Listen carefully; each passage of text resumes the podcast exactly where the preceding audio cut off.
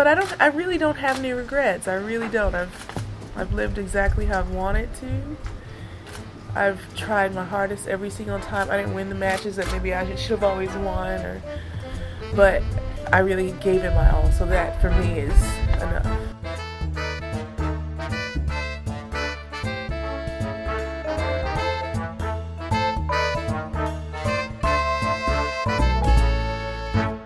Everybody. Welcome back to the Body Serve. I'm Jonathan. I'm James.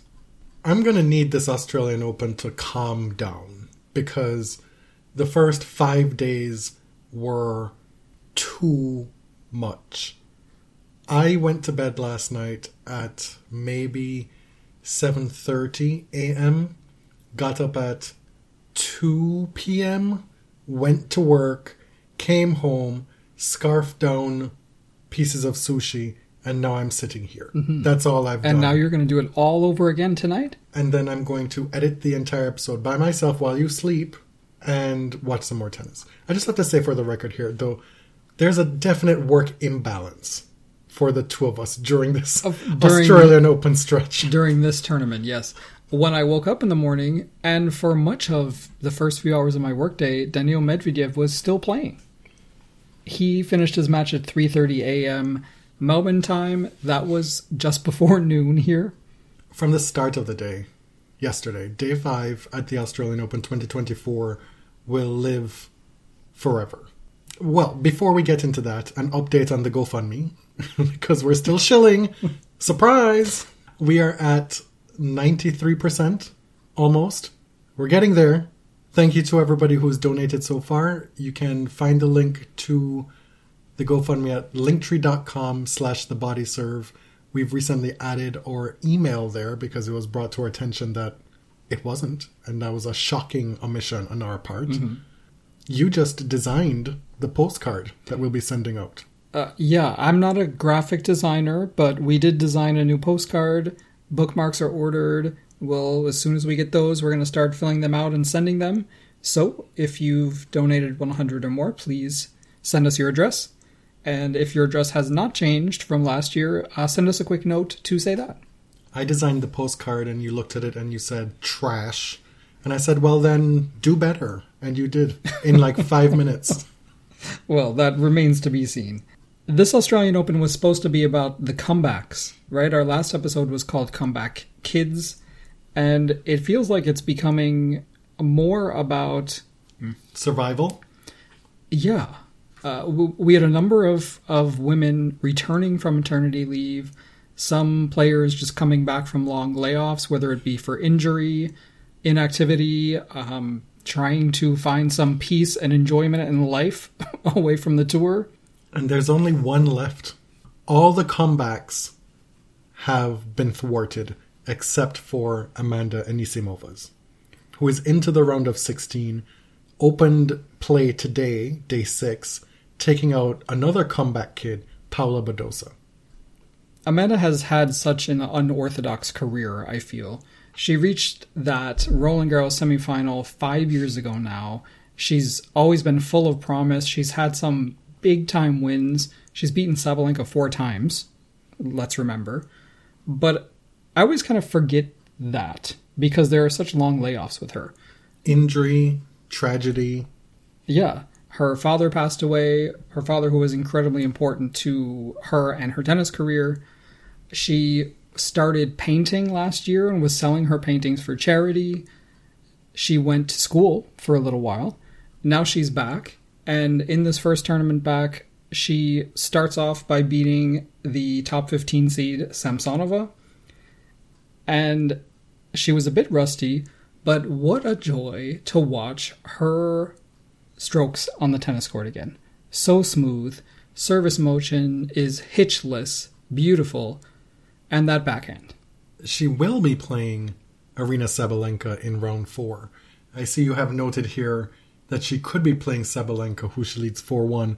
Sabalenka just won 6 love, 6 love, taking out Tsurenko. Wait, that just happened? Yes. Uh, how did that happen so fast? Well, in as it turned out, with so many other things in this week, in the blink of an eye. Uh, get it?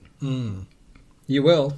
The other comebacks, Caroline Wozniacki she beat a hobbled Magda Linette in the first round who had to retire before she ran into Timofeeva in the second round. And when Timofeeva won that match, the look of complete shock on Wozniacki's face as she walked to the net. She was shook after that loss. Wozniacki had a very good US Open, as you know, but I think it's becoming clear that she hasn't really added anything exciting to her game. We're not getting anything new, and that's fine. You're not required to do that, but I can't see how she's going to be super successful if she doesn't at least play more often. And I don't know what her goals are at this point for the comeback. It's it, it's just interesting to see that we're not really seeing anything new. Whereas Svitolina came back new. Right. And that's that's not realistic for everybody. Not everybody's going to do that or can do that, but there's such a contrast between the two. Right, but you take years off, you're away from the tour for a few years, the game progresses. The, the mm-hmm. tour changes. There are new people, Timofeeva, there's Andreeva, there are all these people who are now coming. You know, there's a constant cast of characters hatching, just waiting to snatch. Right. And Caroline was snatched at this tournament. It's just, it's not often that players can not play between the US Open and the Australian Open and come back fighting fit and and in impressive shape. Serena is someone who could do that throughout her career. It got a hell of a lot more difficult as she got older. It's just a, not a normal expectation. Raducanu looked good in the first round before she got entangled in an almighty battle with Wang Yafan in the second round. I have Yafan going deep into this tournament. As in, I did that in my racket bracket. Did you? It's one of the few good choices I made. Let's talk about Wang, actually. Uh, there are a number of players with the surname. Yafan beat Kirste in the first round. Then, as you said, Raducanu. Thank you for your service. right? We're talking Hall of Fame nomination, potentially. She reaches the third round, will play Zhang Qinwen. Just a little background on Wang Yafan. She won the Mexican Open in 2019. She is a WTA titleist. She beat Sofia Kenin back then. But she fell out of the top 100 early in 2021 and was playing mostly ITF tournaments. And the ranking fell so far that she was actually having to qualify for some of those ITFs. Fell into the 600s, and then just last year she wins four straight ITFs and then the Stanford 125. So now she finds herself officially back to number 94, will rise higher due to these wins, and it's just a pretty cool under the radar story. We mentioned that Anisimova just took out Badosa, but up until that point in her first two matches, Paula looked really good. Mm-hmm. She beat Taylor Townsend in straight sets as well as Pavlyuchenkova. And when asked in press, you know, you Paolo, you didn't really expect to have this much success so quickly. What do you account for that? And she says, I don't know, my talent. well, Garcia versus Osaka, after everything that happened on day five, this seems so far away. And I don't know what we can add to the proceedings. Right, but it was the comeback that was probably most anticipated, certainly yes. by us and as was the case in her first match in Brisbane, Naomi had the misfortune of playing somebody who was serve botting, somebody who was mm. goating on their serve. And just like in Brisbane, she wasn't able to do it. She just had a baby last year, not too many months ago. Is the movement exactly where she would like it to be? Certainly not. It's early in the comeback. Is Garcia beating Osaka an upset? Not really. Not on paper. I think uh, a lot of people expected a lot more of Naomi, but this is an unfortunate first round draw. And also, uh, maybe, you know, maybe we were a little too overexcited. Let's just give her some time. It's a matchup issue, too, right? If you play somebody who is serving that well, Pliskova, who many people consider one of the greatest servers in the women's game over the last decade, she certainly led the tour in aces many of those years. Caroline Garcia too possesses a great service game when she's playing well. And so when you're met with that, this is the kind of thing that happens. Naomi serves well, so what? Your opponent is serving just as well, if not better. How is this going to be decided? I would have loved to seen a few more matches from her, but that's the way the cookie crumbles. And that cookie crumbled hard in the next round. Garcia loses immediately to Magdalena Frech uh, in a total stinker. Wow, that was quite the segue. I think it was deserved. Back to Naomi.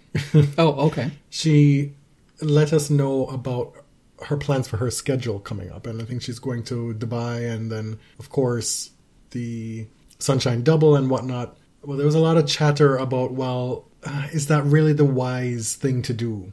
Because you're going to be having these tough matchups pretty much every tournament that you show up at, and what happens two, three, four tournaments down the road when you've had no success in terms of match wins because of this? You can play well but what does that serve you in this comeback? When you need to be building, you need to be winning matches, getting matches. Perhaps you need to go down a level, play some 250s, go play in South America. you know, Uh, that's that's something to keep an eye on. I think everybody everybody thinks they're Serena Williams in her in her prime, in her not so prime, in her youth. Let's let's say, Yeah. you know, where you could have time off for whatever reason, and you come back, and it's like, well, I'm here, I'm me, I'm still me. It's just not, as you said, realistic for pretty much anybody else. Right. Naomi's not going to do that. I don't. I just can't see her playing a series of 250s. Serena never did it. I think you maybe you can call it ego, you can call it whatever you want, but I just don't really see that happening. The last of the comebacks that we'll talk about, Angelique Kerber losing in three sets to Danielle Collins in the first round. We were watching that match, and you thought it was going to be done and dusted in no time. Mm-hmm. And then You definitely saw glimpses of Angie. You saw that great lefty forehand. there are moments within points where you're just waiting, waiting for her to stop this cross court rally madness and just end it down the line. And we saw that quite a few times in this match. And that is the vintage Angie. Mm-hmm. The, the Angie that is crouched on the baseline and redirecting balls, who is running side to side, impenetrable. We saw lots of stuff that she can hang her hat on. Again, though, you play a first round and it's Danielle Collins in Australia, it's going to be tough. And then you see how Danielle played against Iga, and it's not an embarrassing loss by any means. It's an unfortunate draw. So it remains to be seen what's next for Angie's uh, return to the tour. She's played a number of singles matches. She has a number of losses. She has one win against Tomljanovic. There are pluses and minuses. I, I don't know what to tell you. Fantastic analysis. this is what the folks tune in for. this tournament has been just upended by upsets. You have a fave, they're likely gone. It's it's wild. They've been dropping like flies. I woke up today scrolling through yesterday's schedule, and it was just, oh, Elena's gone. Oh, Dasha's gone. Oh, Alejandro's gone. My breakout pick for three years running. He's that's- out. That's on you. It is. Five out of the top ten on the women's side are dismissed by the end of round two. Those include Rybakina, Pegula, Jabeur, Vondrousova, and Sakkari. On the men's side, number eight Holger Rune is the highest seed that's been vanquished. On this day five, which sort of resembles Wimbledon of what was it, 2013, the two of the top five women were knocked out of the tournament. That's Jessie Pegula, that's Yelena Rybakina, who was last year's runner-up, who was the Brisbane champion, but who surprisingly does not have a sterling career record at hard court Grand Slams. Well, I mean, she is the defending finalist from a year ago. She is, but that is pretty much the only standout result on hard courts at slams for her. How quickly the narrative changes. I think maybe we should have done better research in the preview episode. No, she's the defending finalist. She won in Brisbane. What is there to talk about? She won Indian Wells. Fine. Exactly. The day yesterday, it started with Iga Swiatek against Danielle Collins. Iga won the first set. What was it, 6 4 or mm-hmm. something like that? Mm-hmm. And it was very tight, very tight. And then Danielle looked to be just running away with the second set. What was she up? 5 1 at one point? And then the double faults came. Four in one game. And here she comes. Here comes Iga. At 5 2, Danielle had set point, set point, set point, set point. We just took like a two minute break because you struggle with Flash Score and following the. You expect me to remember these specific points in matches? I can't do it. My brain is useless. we literally just watched it last night. In fact, Yeah. you were you were paying full attention to it. I was doing some work on the computer and not watching the match, and I still remember what happened just from listening. Fine. It's 5 1. Danielle is serving for that second set. We get set point after set point after set point. We've got a number of double faults. I believe four double faults in that game. Is as that you what- said. is that what no, Flash it is. Score says? No, it's coming back to me Oh, now is. because I tweeted about it. Oh, because I said it, but you didn't believe it. But me. how was I? I couldn't remember what game that was in. Tune into a different podcast if you want, you know, accuracy. Wow, I've never been more second guessed in my 10 year career on this podcast By- than I've been in the last three minutes. by an incompetent person. Um, anyway, she managed to get out of that second set 6 3. Third set, we've got a real momentum swing here. Danielle is up 4 1. Now, if you've watched Iga before, you you're not counting her out. You're not assuming that this match is over, but Danielle is slamming the ball. She is so aggressive on return. But this 4 1 is double break 4 1. Not a single break 4 1, a double break mm-hmm. 4 1. So she went up 5 1 in the second set, struggled to clo- close that out. Went up double break in the third, serving for 5 1, and was unable to close that out. Yes. Now, this, of course, as usual, is a combination of factors. Danielle was nervous. She struggled to close it out, but Iga's performance from 1 4 should be studied. She was incredible. They were still tussling toward the end, but she made it very, very difficult for Danielle because Iga was still hitting winners. She was forcing errors and just felt like a different player. Like she clicked into another gear, and it was deeply impressive. I think it was impressive. I also think that Danielle slipped. I agree. her level dipped. Iga was hampered. You could tell, even in her mm-hmm. movement, she put that little strapping around her knee. Even though she was playing well, she was playing consistently.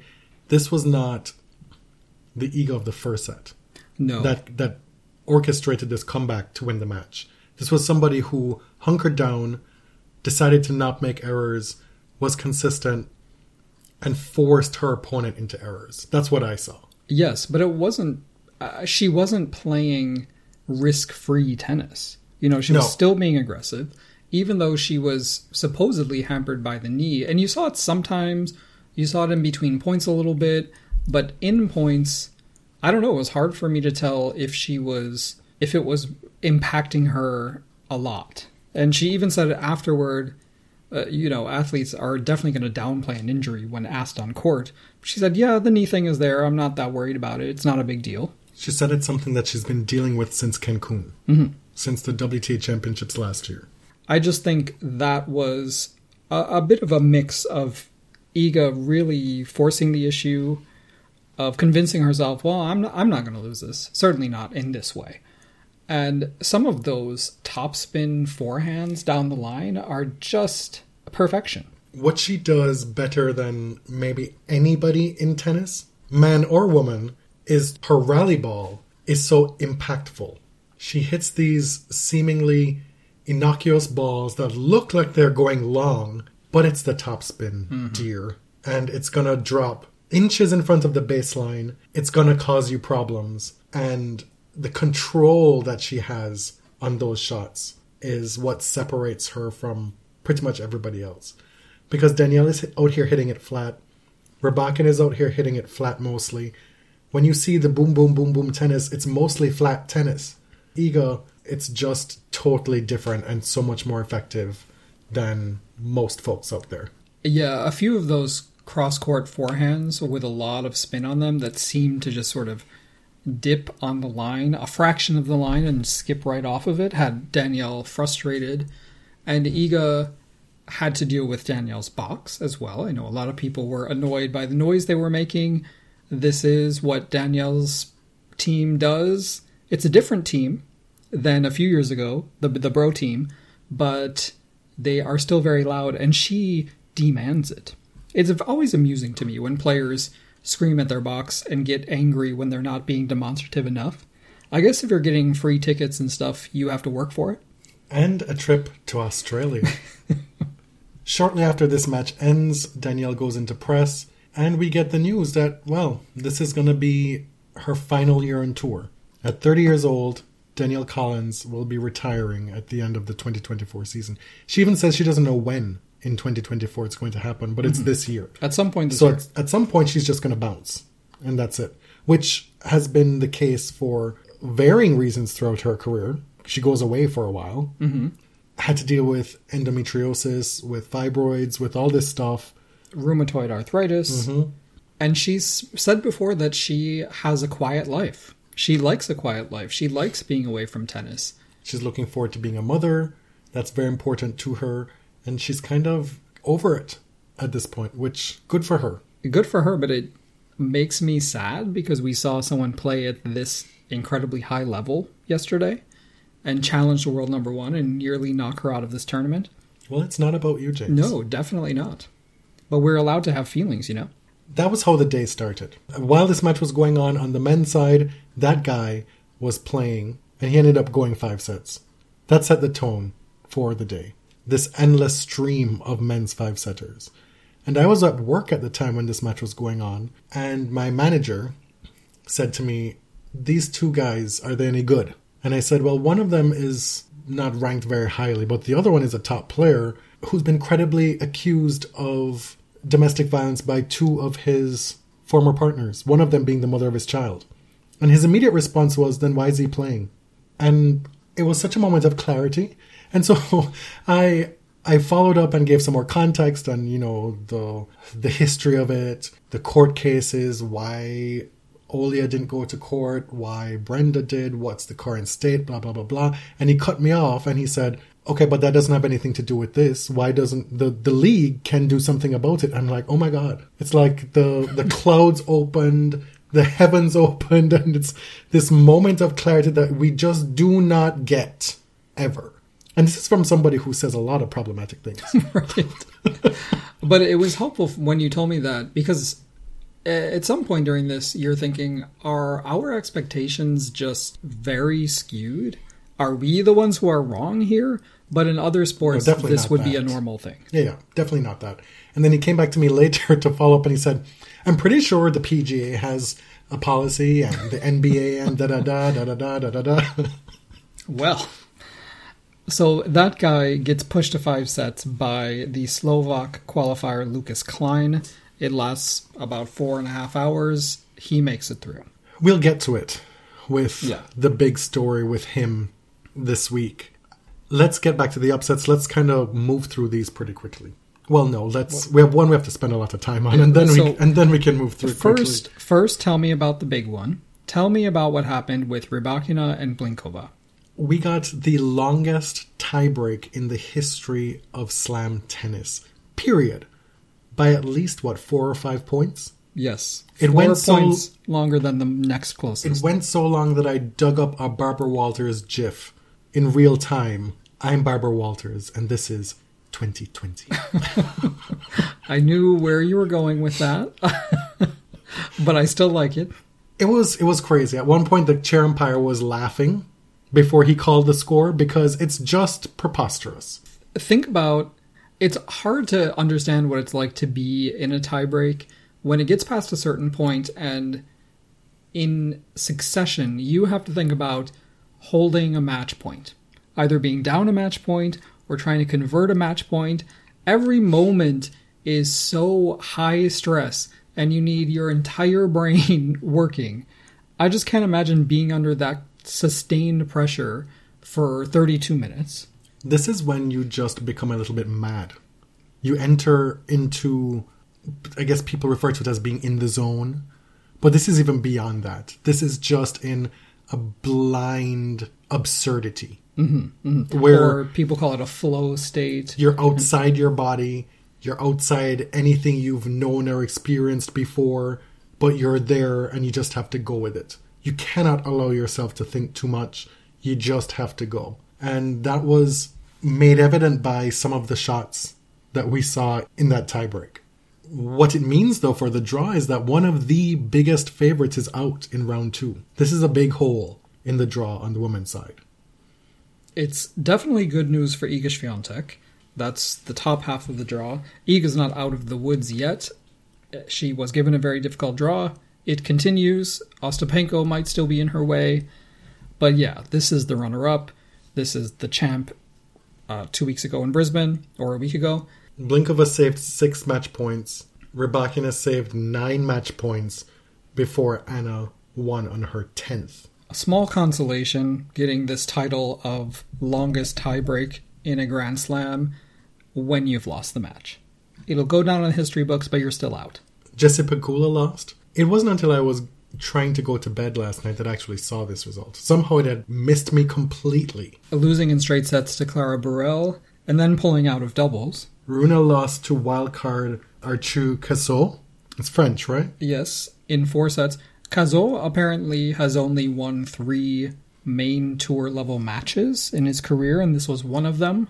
Rune played the first two sets in the sleeveless, didn't go so well, put on the polo typical, you know, mm. tennis shirt with sleeves, won the third set, but eventually lost in four. As I mentioned, Davidovich Fokina lost to Borges. Sloane Stevens beat Dasha Kasatkina. Sloane is feeling herself. She is sassing the press. Sloane played out of her mind in that third set. Somehow, through all of this carnage yesterday, Felix made it through in four sets. Ostapenko and Tomljanovic meet in the second round. There was some chatter uh, earlier. Someone asked Ajla how they were doing, uh, if there was any remnant of the beef that happened at Wimbledon, and I think 2021, where Ajla accused Jelena of faking or overblowing an injury, and there was a bit of a verbal tussle between them. They both landed a few good digs in that little disagreement in front of a whole lot of people on a small court. But Ajla said, no, no, there's no beef. I respect her so much as a player. After Ostapenko beat Ajla yesterday in a great match, they had a very nice little handshake and smile and encounter at the net. It was so cute. I loved it. I mean, a great match. Can it really be great if it involves a first set bagel Yeah, in 18 minutes? I guess that is noteworthy. indeed. the beef is over. A few of the first round matches of note Brenda Fruhvirtova beat Ana Bogdan, Alina Korneeva, Sorribes Tormo. Those two teenagers scored big first round upsets. Andrei Rublev avoided a lengthy, perhaps indefinite body serve ban by rallying to beat Seyboth Wild in five sets. Mm-hmm. Pavlyuchenkova beat Vekic in straight sets. Yastremska, perhaps benefiting from an injured Vondrousova winning 6 1 6 2, Yastremska now into the third round. This is success that she has not known in quite a while. One of the best stories of the first week, Sumit Nagal beat Sasha Bublik 6 4 6 2 7 6. If you recall, Nagal was the young upstart Indian player who played Roger Federer at night at the US Open a few years ago. He's had injuries, he's on the comeback trail, just outside the top 100 now, sadly losing his second round match. That would have been cool to see mm. him make a deeper run. There is a great piece in Defector about Sumit Nagal this week that I would recommend you check out. Mira Andreeva, deal with it. We have to deal with it. She's here. If you've been trying to avoid this ascendancy, it's unavoidable at this point. We said on the show in the preview episode that Ons Jabeur would be in trouble potentially in the second round. That if you were looking for a hatching and snatching moment, that second round matchup would be it, and it was. And it was emphatically. Andreeva, who speaks of Jabeur as one of her all time idols, just took her out in no time. Six love, six two. So That's the the number seven Vondrousova, the number six Jabeur, and then the number eight Maria Sakkari out to Avanesyan. Third round queen Elise Mertens does not reach the third round, losing to Marta Kostyuk. Uh, just a, a, a bit of a pat on the back here. What remember what I said about the Aussies at this tournament? That they could, given the crowd support, cause a ruckus in the draw. And quite a few of them almost did. Storm Hunter is into the third round. That is big news for her. But we've also had Jordan Thompson losing to Tsitsipas in four sets, Alexei Popyrin giving it to Djokovic for three full sets. Should have won that third set and been two sets to one up, eventually losing in four. Kokkinakis, DOA in the first two sets against a blitzing Grigor, found his way back into that match. And this is what I meant by this etc. This crowd factor. Because without that crowd support, I doubt this would have been anything but a routine three set win for Grigor. Instead, he withstood the barrage and closed him out in four. And Kokkinakis can now go cause some good trouble with his little friend on some oh. podcast or something. Oh no. The other one, Max Purcell, losing in five sets to Casper Ruud. So many of these matches could have gone differently. And for that reason, being the hometown, the home crowd X factor. I feel like that plays more in Australia than anywhere else. Three final first round matches that we want to highlight. Well, was it even a first round? Second round match. Alycia Parks coming from 2 5 down in the first set against Leylah Fernandez, winning five straight games to win the set, eventually winning 7 5 6 4.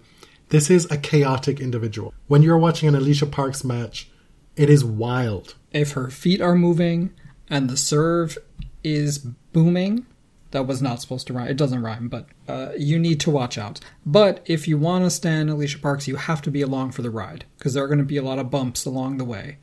But what a great win over Leylah Fernandez, who's been having a bit of a career resurgence. Not like she really went anywhere, but on a pretty good swing for the past few months.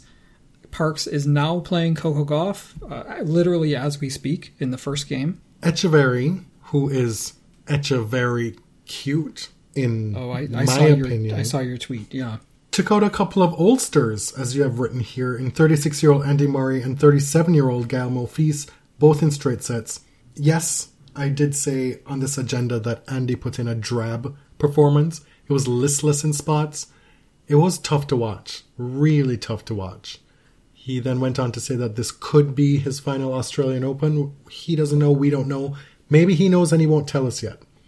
But there was speculation on air from Darren Cahill that perhaps Andy's carrying some kind of injury because this was not the type of play that Darren saw in private during practice sets against uh, Jannik Sinner. And so this performance against Etcheverry was very surprising to Darren. We'll see. he'll play Djokovic in the night session today. That could be three players uh, over the age of 35 in a row. The last match to highlight in round one was Felix Auger Sim against Dominic Thiem. Felix prevailing in five sets. Yet another tough, tough result for Dominic Thiem. If you recall, he lost against a blitzing Rafa in Brisbane. He just cannot catch a break with these draws. And then to show up in Australia, play Felix, who hasn't won damn near anything in so long, hasn't been playing well, and still to get bested by him in five sets. It's just been hit after hit after hit of the wrong kind. To be fair, Felix did win Basel toward the end of last season. Okay, and what did he do for the prior nine months? So, f- fair. The news about Zverev's trial date, about his election to player council, and his episode in Netflix Breakpoint, this has dominated the first week. The Australian press has been on to this story in a way that the print and broadcast media of other countries uh, maybe have not. There is also a convergence of all these things happening pretty much in the same week.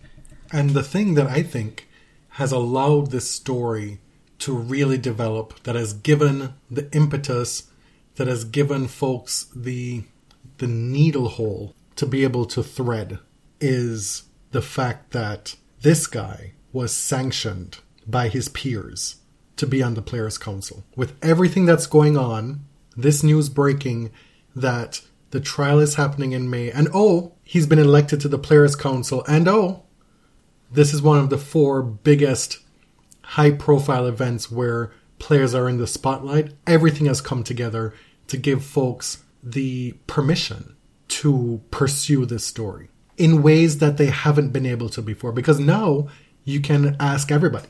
You can have all those little men show up in press and say, Well, hey, what do you think about this? Why is he on the Players Council? What do you think about that? Do you think that's right? Why did you elect him to player council? And so before Zverev even gets to press, this has been going on for two, three days. Right. There's already been a referendum, essentially, in press. As you mentioned, the news broke this week that a hearing date has been set in May. This news was uh, broken by Jonathan Crane at DW.com, which is the D- German publication. Zverev was issued a penalty order at the tail end of last year, rejected it, and decided to appeal. In German courts, a penalty order is basically an opportunity for a defendant to pay a fine and avoid a trial in a case where the judge feels like there is sufficient evidence for a trial and that a conviction is possible, even likely. Upon appeal, you are treated as innocent until proven guilty under the law. He will go to trial in May. It sounds like he won't necessarily have to appear in person in May, but a judge can compel him to testify. But this news, coupled with his election and the Netflix series, it just doesn't it doesn't feel right to people, right? It's exploded out of our little tennis Twitter bubble, and it just doesn't make sense to the layperson. The layperson being Your- my manager, your at work. It doesn't make sense. Right. When someone is under investigation, in this case, now, you know, now we're under criminal investigation. In many other sports, that person would be suspended while it was investigated. The ATP conducted a third party investigation the year before last about the allegations from Olya Sharypova. In many sports, the player would be suspended until that investigation was concluded. Tennis is not that sport. Tennis is not a serious sport, and it's one that proceeds without any sort of policy on this. This is a situation where Zverev could have, from the start, simply said, These allegations are false. I take allegations of domestic violence seriously. It's a horrible thing. I will fight to clear my name. All said in a nice tone, and the coverage around this would be different. Completely different. It may not change the way you feel about him. But instead, from the start, we've gotten It's bullshit, which is a direct quote. we've gotten nasty, nasty tone to everybody who's asked him about this, talking to you like you're an idiot, like you're an imbecile, like you are the scourge, scum of the earth, that this is completely ridiculous that anybody would be asking this. How dare you? He said that only people with a low IQ could not understand what was going on here. He insinuated that the women who accused him were looking for something, uh, were opportunistic. He said it was bullshit. And it turns out this is just his personality innocent or guilty. This is how he responds to allegations this serious. he was asked in press, you know, some people are wondering whether you should be playing, and he cuts them off and says journalists are saying that. Some who are actually interested more in this story to write about and more about the clicks than the actual truth. Right. Zverev's aggressive legal team has sued media outlets, has threatened journalists with cease and desists and with lawsuits against them personally.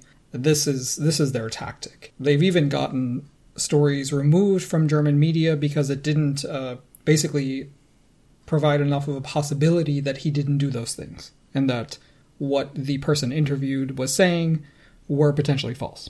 Player after player after player gets asked about this in press. I should say ATP players.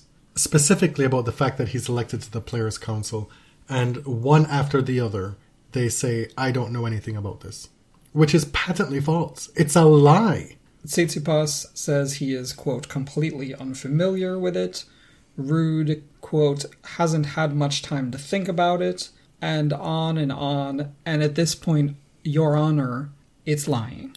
You all know Reilly Opelka was talking about it as if it were a joke in 2021. At Laver Lav- Cup. At Laver Cup. Everybody knows.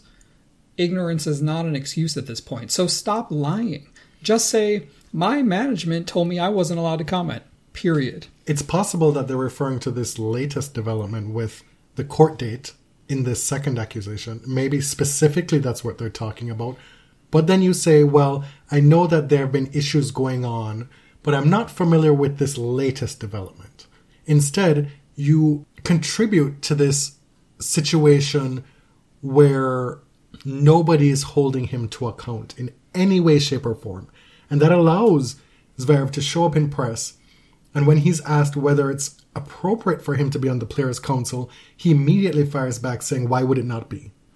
When in fact, why wouldn't it be Why- appropriate? Because nobody has a problem with it. And nobody in- right. dares to even think about it.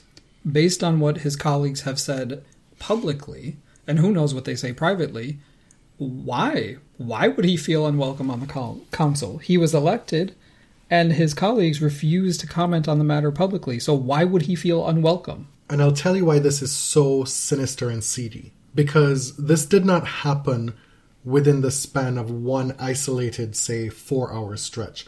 This was day after day after day. The first day this happens, these egomaniacs are all on Twitter.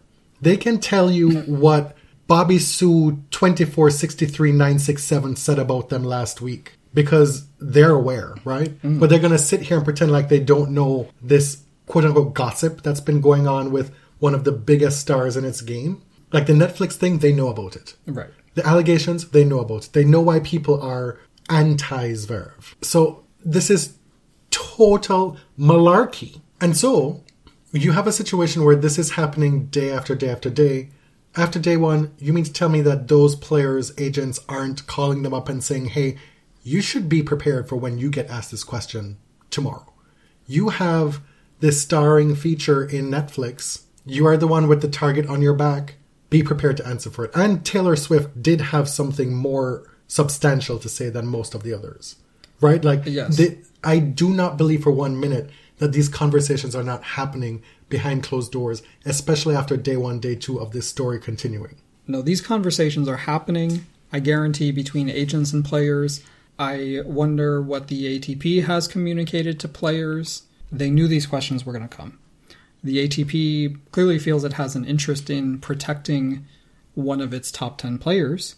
And Bad Toss on Twitter pointed out that when someone is accused of abuse, and often when we're presented with compelling evidence, communities almost always circle the wagons and protect the person accused. They rarely protect the person who was victimized or allegedly victimized. And what we're seeing here is an illustration of that. Have you ever heard of the bad apple theory? The idea that one bad apple spoils the entire bunch. Now, where have I heard this before? When I was What five years a- old? Now, what is a real world application of this concept? Uh, police organizations? Sure. This was the provenance Sure. of ACAB, right? But we all learned about this when we were five years old. We did, but here is a real world application. Observe. You may not think you're a bad person. You may not think you are protecting an abuser, but by refusing to comment, by refusing to even hypothetically condemn the concept of intimate partner violence, you're creating a community that condones that behavior, that protects it, and maintains silence around it. I still want to check you a little bit there and, and say alleged abuser. Still at this point. Okay. In cases of police brutality, when police rally around the alleged perpetrator, are they not creating an organization, an environment that would silence crimes like that? That would lie about them? That would create an an atmosphere that makes it more difficult and perhaps even dangerous to accuse somebody of that crime. So this is not the same thing, but you're seeing this pack mentality, the circling of the wagons. Right, but do you know what's probably an even better illustration? What? The Catholic Church. Sure. And just how long, how many decades it took for that to be an issue that's even remotely properly dealt with. Mm-hmm. What does a good answer look like in this situation? If you're a player that shows up to press and you get asked about your colleague, if you're an ATP player, or you're asked about your colleague across the aisle, if you're a WTA player, what does a good mm-hmm. answer look like? Let's workshop. Let's research Mama, to quote Gina Rodriguez. Do we want to quote Gina Rodriguez? No, it's a joke. It's just a meme. Okay, Let's okay. let's research Mama. okay. The real ones will get it, okay? But I think it's a fair question. If somebody is forced to answer this question in front of the whole world, what does a good answer look like? A good answer to me might start with while I am unfamiliar with the details of this specific case, I have heard about the allegations and I'd like to make clear that I condemn all forms of intimate partner violence. I think a good answer starts with sounding like you're sincere. Mm-hmm. You don't have to have the correct, most perfect answer, but to sound like you're giving it some thought. Yeah. I'd like and I think that's where Iga's answer, while I don't think it's the best response that could have been given, I think that's where it went well. It's that's surely the that's what, best. Yeah, that's what worked about it because it, it came off like it's something that she's thought about. That you are a person capable of thinking and engaging with these real life issues. Just because you're a tennis player and you're often insulated from the entire world around you, and people tell you all the time that sport and politics do not mix, they should not mix. You don't have to engage with these issues. You are a person. Right. What You- do you think about this? You're a person who lives in the world who has relationships. Iga certainly gave the best of the bunch. I want to be clear here. It's not even really her responsibility here. no. It's not her responsibility to give a good answer or the best answer. But as the WTA number one and a long-standing WTA number one now, she's shown a willingness to take on that mantle of being a spokesperson, of engaging with these questions mm-hmm. and saying what she doesn't know, admitting what she doesn't know, but still offering what she thinks. Yeah, which is really a hallmark of an intelligent person, someone who is big enough to uh, acknowledge what they don't know. And at her young age, It's in, it's indicative of somebody who reads, it which it is. Yes. it's unclear that the majority of tennis players do. What she said was, or part of what she said was, there's no good answer to that. I think it's up to the ATP what they decide. For sure, it's not good when a player who's facing charges like that is kind of being promoted. And that sounds so simple, right? But that's what all of the men fail to do, except for, in some way, Taylor Fritz.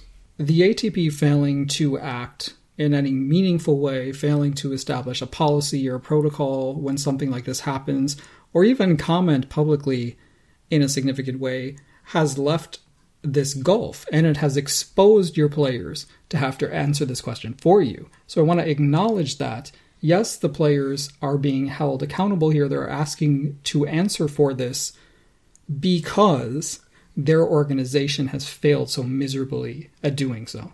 Sure, but what's different about this specifically this time for the men's players is the election to the Players' Council. Yes. That's something that they are specifically responsible for. And I'd like to see that vote tally. Oh, I sure would too. Unfortunately, journalists don't have access, it seems, to the ATP leadership and ATP communications teams about this specific line of questioning. You're going to get a press release only. What I want to understand is what are ATP comms people, if anything, telling players? What's the company line on this? I think it's naive to think that there isn't one. There is. I mean, I joked on Twitter that the memo is going to get leaked any moment now because the the answers were so rote. It sounded like everybody had been given a directive on how to approach this answer. It was that wild. It's either these players are all collectively dim or something else is at play here. Right. And I I wouldn't criticize them for being scared of the world's most aggressive legal team because uh, we make these comments on a podcast that reaches not that many people in hmm. in the grand scheme of things. They're making comments on an international forum. Again, I'm sympathetic for them not knowing what to answer or not knowing the details of the case and feeling like they're unqualified to comment. But there is a comment to be made. There is at least the hypothetical condemnation of violence. This is also not new. This has been going on for a long time. You're being very generous. I am. Uh, because I think there have been so many failures system wide. Uh, I don't want to blame players entirely.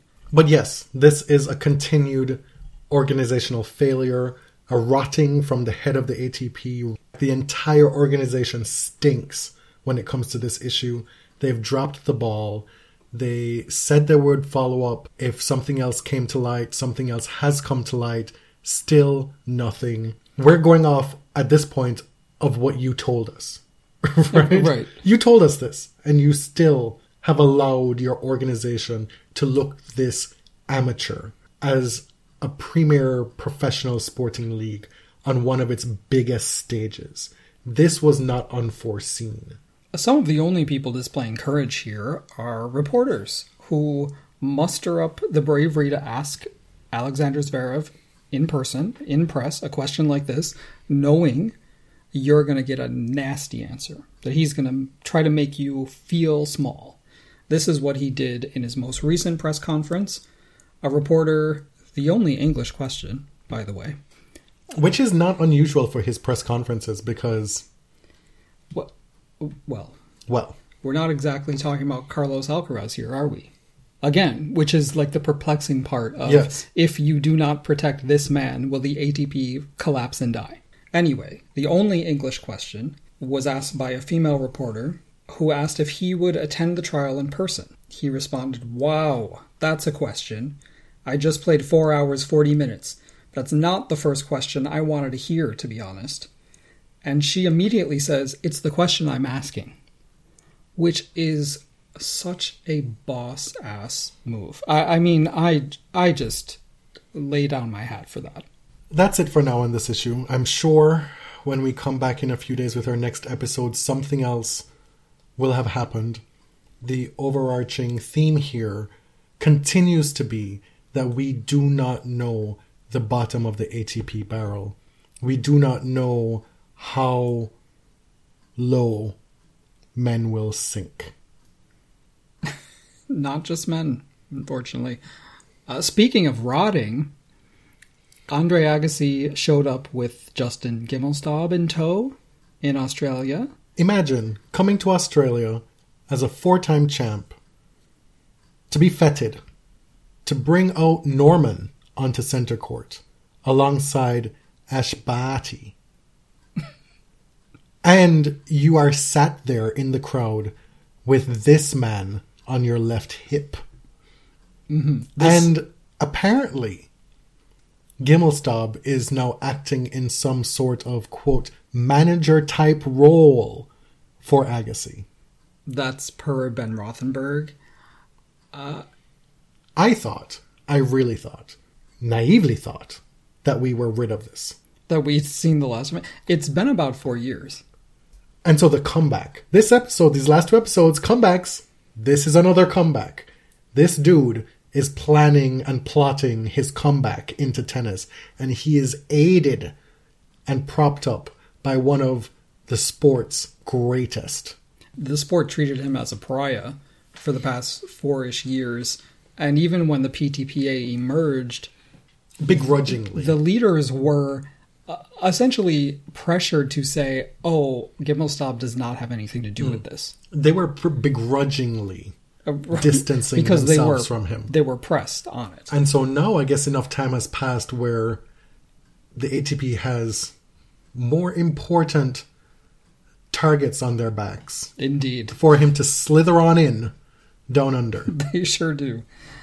Now let's move over to Rafael Nadal's big announcement after pulling out of the Australian Open. And what happens? A few days ago, on his social media, he announces that he is an ambassador to the Saudi Tennis Federation and that he will be opening a branch of the Rafa Nadal Academy in Saudi Arabia. Do you remember when this story about when was it? It was when the whole golf LIV thing was happening. And then we got word that the WTA was taking the finals to Saudi Arabia and we were wondering what would it look like? How would it go down? How would it happen for Saudi Arabia to have a LIV like takeover in tennis? What would need to happen? And we said it would need to be somebody big. They would need to get somebody big to make that happen. They need a useful idiot, essentially. Mm-hmm. And to be honest, this is a dereliction of our duty. Maybe a blind spot because we are Nadal fans, but it was right there. It was staring us in the face. Nadal had opened his second academy in Kuwait. He had taken money from Kuwait to open that academy. In a way, it was always going to be him. And it appears that this time the public investment fund in Saudi Arabia is trying to avoid a LIV public relations problem. And at least for now, it doesn't appear that they're trying to build a rival tour or league or anything like that. It's more of like uh, sort of using the levers that already exist and moving some tournaments there, increasing investment. Of course, this is all part of the Saudi government's move to, well, launder its image through the promotion of sports. And they're doing it in a number of different sports. Don't call it sports washing. That's too woke. right? I mean, let's get Jordan Thompson on this podcast to find out what woke means because we clearly have a different understanding. Uh, and the other thing is that oil will not always be there. The country does need to diversify its economy. It needs to find income streams when the oil dries up, which it will at some point. Mm-hmm. I know I refer to Rafa as a, a useful idiot in this situation, and that may be inflammatory to some. It is a figure of speech. It is. But I do want to say that there is a lot more nuance to this story. The part of it that is just so jarring, though, is this slick ass video that accompanies the announcement. It tells us that pretty much every girl in all the land, in all the Saudi lands, will have access to play. It tells us that the president of the Saudi Tennis Federation is a woman. I mean, how can you argue with this? Children and women in power. These are the things that you say that we are bad at. They stop short of putting in like a gay umpire in the video, and it would have been the perfect everything's okay here moment. And then you have Saint Rafa coming in to save the day and provide the opportunity for everybody. Yeah, the foregrounding of children felt really cynical to me. Uh, and as Lindsay Gibbs said, it's one thing to make overtures and work with the Saudi government, but to actually do prepackaged PR written by them and then just putting it out on your socials is is a different thing. What are the kickbacks here? The kickback, one of them is the opening of the new academy. That has to be pumped full of Saudi cash, right? Mm-hmm. And it, I was driving home from work today and I was thinking about it, and it brought to mind these conversations that we've had over the years, some on air, whereby people are always so protective of rich people's money and what they should or shouldn't be allowed to do with it, even if it's for things that are a little bit seedy, right? Well, that's their money. They can choose to do with it what they want. How dare you tell one person how they should give to charity? They've worked all their lives to make all this money, mm-hmm. and this is how this is how they choose. I mean, rich people launder their money. In They're in legal ways, in illicit ways. They- the assumption that being wealthy means being virtuous, or the fact that silly. you've packaged this thing as a good deed, that you've pumped your cash into this thing to cause and effect good, that makes you impregnable to critique. No, that's the cost of your freedom. That's the cost of your wealth. I'm not here to simp for you because you're a rich person. People who have bought into this capitalist ideal that more and more and more and more is best, that you should always soar for the money skies. Well, you and know? also, if you have the most, that means you worked harder than everybody else to get it. and that your mm. motives are pristine. I guess my point here is, and we've seen it with Serena lately, these people, Roger, Rafa, Serena, they're supreme capitalists. Yes. Like, make no mistake about it. I always want to say when we talk about the move into Saudi Arabia that tennis already does business with a lot of nations who are up to no good. There United- are many, many. I mean, the United States is not exactly looking so hot. We've you know been what to I mean? many tournaments in that shithole country, the land of your birth. You mean my my shithole Yes. country? Yeah, indeed. Um, you know, singling out Saudi Arabia as sort of the evilest of them all is is disingenuous.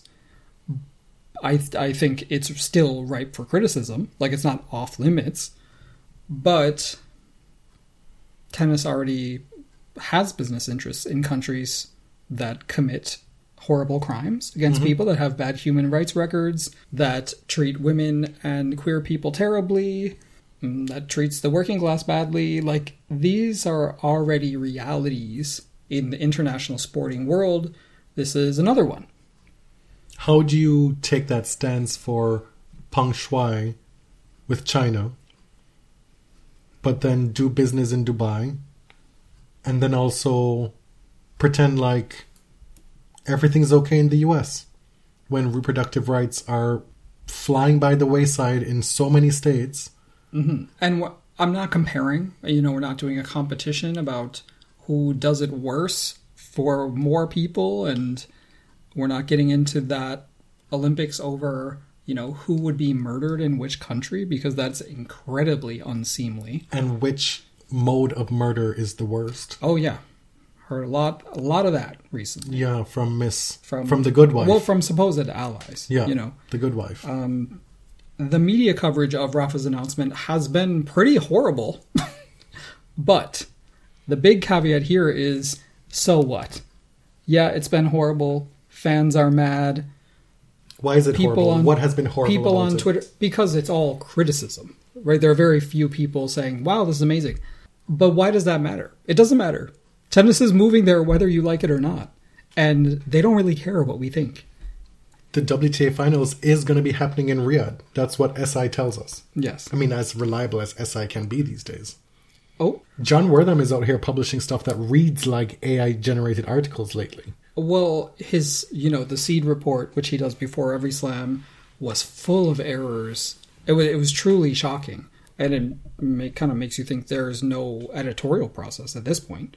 But, but yes, Sports Illustrated reports that players' agents are telling them that the finals are moving to Riyadh.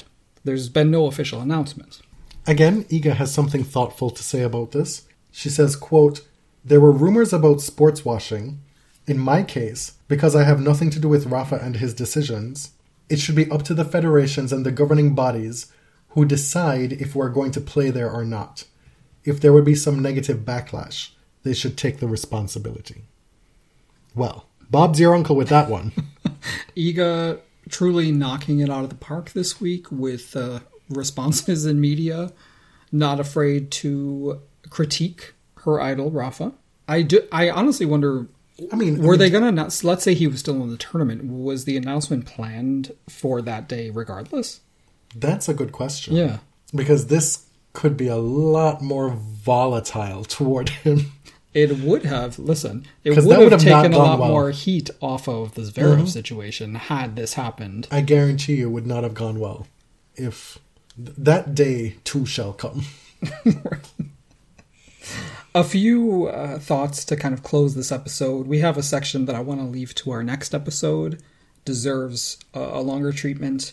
Commentating, Andrea Petkovic has been heavily featured on the world feed, and to the surprise of no one, has been lovely as a commentator. I mean, uh, when people say that, it's like What do you mean? I feel it undermines the good job that they do. Oh, I didn't mean to mean. I didn't mean lovely to be belittling. No, I understand Oh, okay. that, but it's like, oh, Petko is great. Petko is great. Of course, she'd be good at this. It still takes a lot of skill that most people don't have. Oh yeah, Like yeah. something with Petko has translated also into this gig that we wouldn't have known about before. And so for me, it was still a pleasant surprise. Oh, okay. I, didn't only- assume. No, I only say that because people have been praising her commentary for a long time at this point. This was my first extended listen. Okay. And I think what's good about it is that there's there's a poetry to it that is not try hard, that is not boomski, that is not can you believe it? That it's you know like these trite, overwrought things that quite frankly, the men do in commentary. It's thoughtful, it's self deprecating, it's generous, which I which I appreciated. You know, you wanting to include Laura Robson courtside as much as possible in a thoughtful way. To have rapport with people, to not be seeming like you're trying too hard. And I say all this before she crashes and burns next week. And you know? Stop. No. Some really sad news from the Australian Open on the media side. Longtime tennis correspondent, reporter, journalist Mike Dickson collapsed and died in Melbourne. He's written for the Daily Mail for many years. Surely you've seen his bylines before. Uh, a number of the journalists have written touching tributes, folks who have worked with him for decades. Our thoughts go out to everybody who's known him, worked with him, shared the press room with him all these years. I can't imagine what that's like. And then still having to carry on because the tournament is not stopping. Your bills still have to be paid, you still have your deadlines. It's it's crazy. Some more uh, terrible news to end the episode. Mikhail Yuzhny's wife passed away recently, and Max Mirnyi is having a surgery on a malignant brain tumor. Jen Brady has had surgery again. In the meantime, she's going to re enroll in UCLA and will be an undergraduate assistant coach. She previously completed two years of undergrad before going pro. At UCLA, they won the national title in her freshman year, I believe. And Aslan Karatsev, also with knee surgery, and he's going to be out for many months. All right. Uh, didn't mean to end on such a, a depressing note there. That took a turn. Right. You have a lot to edit. Won't make this ending long. We will actually be back in a few days. Sometime early next week, hopefully. Enjoy the tournament. GoFundMe is still open uh, throughout, what, a week after the Australian Open? You're, you got it. You I got, it. finally. You can find that at our link tree, uh, linktree.com slash the body serve, and I will append it to this episode's tweet as well. Thanks to everyone who has donated and shared. My name is Jonathan. You can find me on Twitter at tennis underscore John. I'm James at Elliot JMR. Two L's, two T's, everything body serve related, including our GoFundMe at linktree.com slash the body serve. Thanks for listening. Till next time. Thank you. Thank you very much.